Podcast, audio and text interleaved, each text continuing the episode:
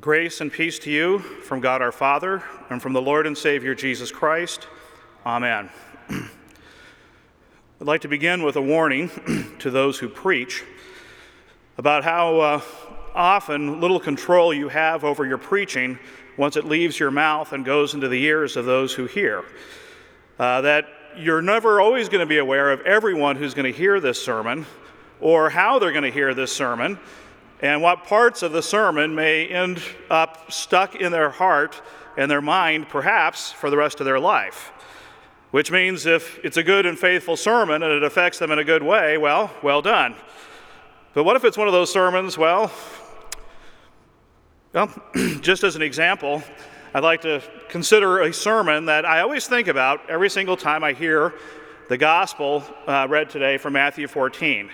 Jesus walking on water, or this sermon was really Peter walking on water. Now, you may uh, sigh relief. This was not preached in an LCMS congregation. I was in the Lutheran part of our family. We lived in Southern California, but our extended family in Wyoming and in Tennessee included those who were Baptist and a lot of other different things. And we would spend a lot of our summers in Tennessee and Wyoming, and every Sunday we would go and hear these other guys preach. And this was the Baptist pastor in Wyoming. And I remember him talking about this text, and he preached a sermon that was very favorable to Simon Peter. I mean, this sermon was all about Simon Peter, and you might say, that doesn't make any sense. He took his eyes off Jesus and he began to sink. Aha, but the guy said, yeah, but at least he tried. None of the other guys tried. They all stayed in the boat. And this was a sermon about how important it was for us to exercise our faith. And you, when you exercise your faith, you're taking a risk and you may fail, but at least you're exercising your faith. And you might say that the sermon might be summarized with get out of the boat and walk on the water. And uh, I remember some of the images this guy preached. Some things I can distinctly remember. I remember him saying that, you know, when Jesus showed up early that morning, it shouldn't have been one guy walking out to him, it should have been 12. There should have been 12 apostles on the water walking to their Lord. And so Peter should be commended. At least he tried. And then I remember him saying, Oh, you may say Peter had little faith. Well, here, this is what he did. He didn't say anything. Here's Peter's faith. And then he just did this. And finally, this. And he stuck his finger out over the pulpit. And of course, the implication here's Peter. Where are you? Are you here? They're the guys in the boat. And then he uh, made a statement that I remember, which is stuck in my head, and this may date me and date the sermon. But he said to the people in the church, he said, You know, there are two kinds of disciples in the church, my friends those who walk on water and those who stay in the boat. Now, if you think, uh, any of you know the movie The Good, the Bad, and the Ugly, you probably know at least that I like that movie. This is sort of a Clint Eastwoodism from that film. You know, there are two kinds of men in the world, my friend those with loaded guns and those who dig. Thinking back, I imagine this guy must have watched The Good, the Bad, and the Ugly. It came out in 1968. Okay, that may help date me and date this sermon. But uh, there's two kinds of disciples in the church, my friend those who walk on the water and those who stay in the boat. And you can just hear that uh, there's the kind of disciple you really want to be and it's not the one who stays in the boat. And then uh, he made a reference to John 14, verse 12. I didn't know it at the time, but I remember the reference. He said, Jesus said we would do his works, we would do greater things than Jesus did. And he said, Jesus healed lepers, and he fed the 5,000. He multiplied loaves, and he walked on water. And then he didn't really say anything more and you're going to do greater things than Jesus did. And I remember as a little boy thinking, well, it begins, at least I better be able to do what Jesus did if I'm going to be like Peter and exercise my bold faith. And I remember at the time sort of uh, being stung and angry by that sermon because, well, deep down in my heart of hearts, I knew what kind of disciple I was. I would have been afraid of drowning in the rough waters, and I would have stayed on the boat. I remember after the sermon, uh, members of my family were saying what a powerful message it was. And I said, uh, I think that pastor ought to try to walk across the river. North Platte was nearby. And one of the older uh, members of my family waved me off and said, You just don't understand, right? But I think back, I, maybe I don't. I'm not sure exactly what the point of the sermon was because later I just, I was a little kid, I tuned out the rest of the sermon. Uh, I'm sure he applied this in some metaphorical, non literal way, like not where they were supposed to be walking on water, but, you know, exercise your faith, get out the boat, do something. But uh, that this message stuck, when we would go back, people would continue to use that line. Two kinds of disciples those who walk on water and those who stay in the boat. And what kind of disciple are you? That image stuck in my head, and well, it would always condemn me because I knew deep down inside what kind of disciple I was. Here's Peter, where are you? I know that sermon must have affected my brother Quinn too, my older brother, because later that summer at home, I remember we tried some experiments to exercise our faith. And it, never, none of them worked out, uh, you might imagine. I remember you know, he said, you know, Jesus healed lepers, multiplied loaves, and walked on the water. And we're supposed to do greater things than him. Well, it starts by doing what he does. Uh, thankfully, there was a short supply of lepers in Diamond Bar, so we couldn't test that. But we did have an, a pool in our backyard, and we had access to bread. And so I remember experiment one multiply the loaves. We swiped five slices from, my, from the Wonder Bread, went out, tried to multiply them, and ended up with a pile of crumbs on the sidewalk. Uh, my mom was not pleased. We were on a tight budget, so as punishment, my brother and I had to eat sandwiches without bread for two weeks. Easy to do with bologna, hard to do with peanut butter and jelly. Experiment two walk on water. We had the pool, we knew how to swim. Uh, so no danger there, but we went out and uh, I think this turned more into sort of fun and games where it'd just be us turned into a jumping contest. But at, still, I remember distinctly thinking if I had the faith of Peter, I should be able to stand on the water at least a bit before I sink. And if my faith were bigger than Peter, man, I wouldn't even sink. And then thinking in my heart of hearts, you know, I just don't have Peter's faith. I'm one of the people on the boat. That's who I am, and I'm stuck on the boat. And maybe I have smaller faith in Peter. There was that doubt, that lingering doubt. Maybe this is where I am, and that's my problem. And so, whenever this text was read, and I must have heard other sermons, that was the sermon that always stuck in my head and used to trouble my conscience because I would see Peter getting out of the boat and walking on the water. Sure, he sinks, but at least he's trying. And where are you? Where are you? Well, I kind of worked it out, I hope. Uh, I remember talking to my dad about this. You know, why can't we multiply bread? And my dad's response was kind of simple uh, Did Jesus ever tell you to multiply bread? He didn't. Why are you trying to multiply bread? Why can't we walk on water? Did Jesus tell you to walk on water? Why are you trying to walk on water? Then, an important theological point that has stuck with me since then Are you Jesus?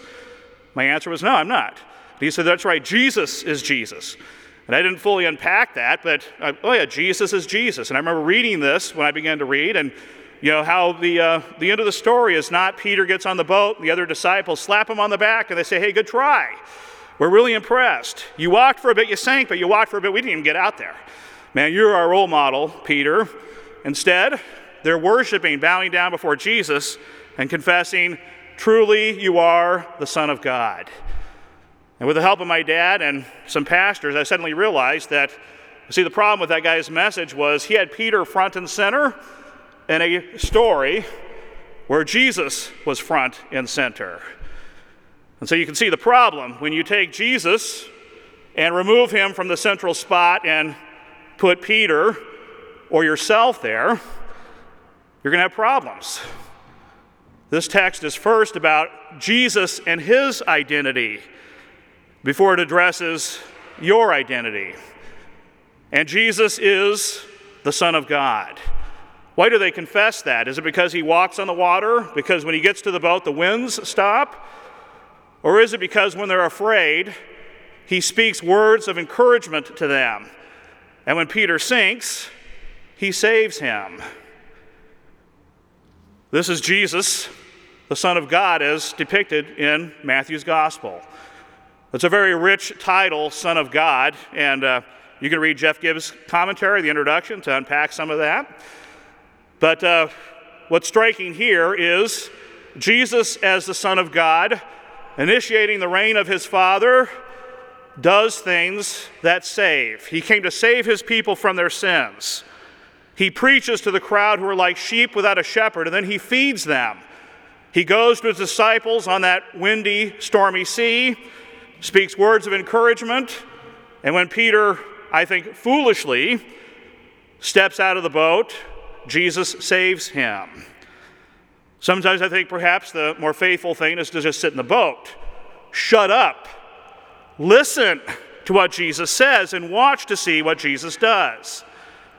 And then you'll know that Jesus is the Son of God, that the Father sent to redeem his people Israel, and in time to call all nations to faith in him. And that this text now becomes about what Jesus does. Peter's a little faith guy. Jesus saves him when he calls out to him. So imagine a different story. I guess this would be the American friendly story where Jesus is just this bold and awesome guy, and he does bold and awesome things. And the only people who get to be his disciples are really the people who are bold and awesome and do bold and awesome things. See, in this story, Peter would come out, and when he sinks, Jesus would let him sink to the bottom and drown. He'd get into the boat and tell the other 11, Now, let this be a lesson to you. Let this be a warning to you.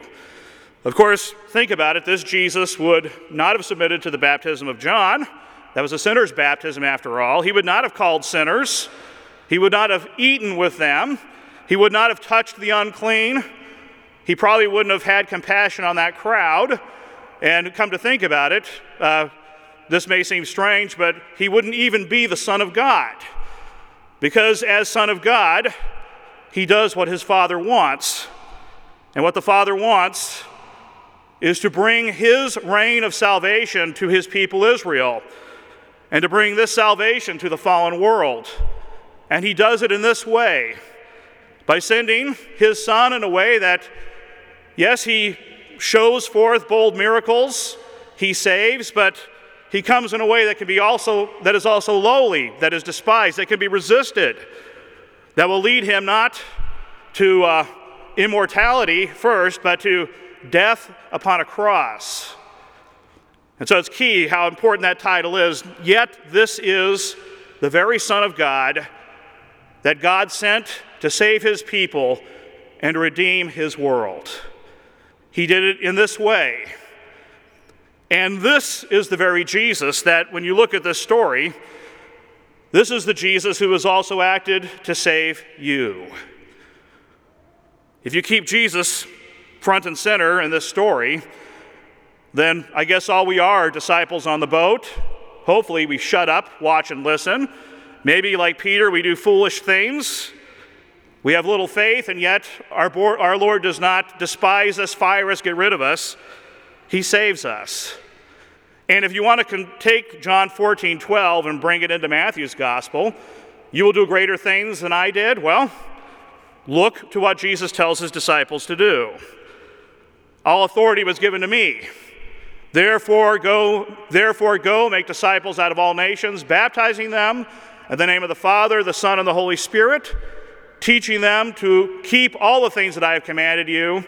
And behold, I am with you always to the end of the age. Now, here is apostolic work that I can identify with and that you can. Water comes into the story again. But notice this is not water that you tread and master because you're bold and have faith and exercise your faith. This is the waters of baptism that are poured upon you, that cover you, that wash you. This is where God puts his name upon you, that he calls you to be his own. This is where the Lord Jesus Christ saves you from your sin and makes you his disciples. And this brings you into that promise Behold, I am with you always even when your faith is weak, even when it's little. Nevertheless, when we focus upon what God has done in Jesus, there we find our identity. Children of God, disciples of Jesus Christ, because Jesus acted.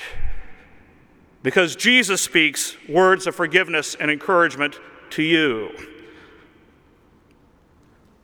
And that's who you are. And so, thinking back to that sermon, I suppose I can go back to the good, the bad, and the ugly and speak sort of in Clint Eastwoodisms and say, you know, there's two, two kinds of disciples in the church, my friends.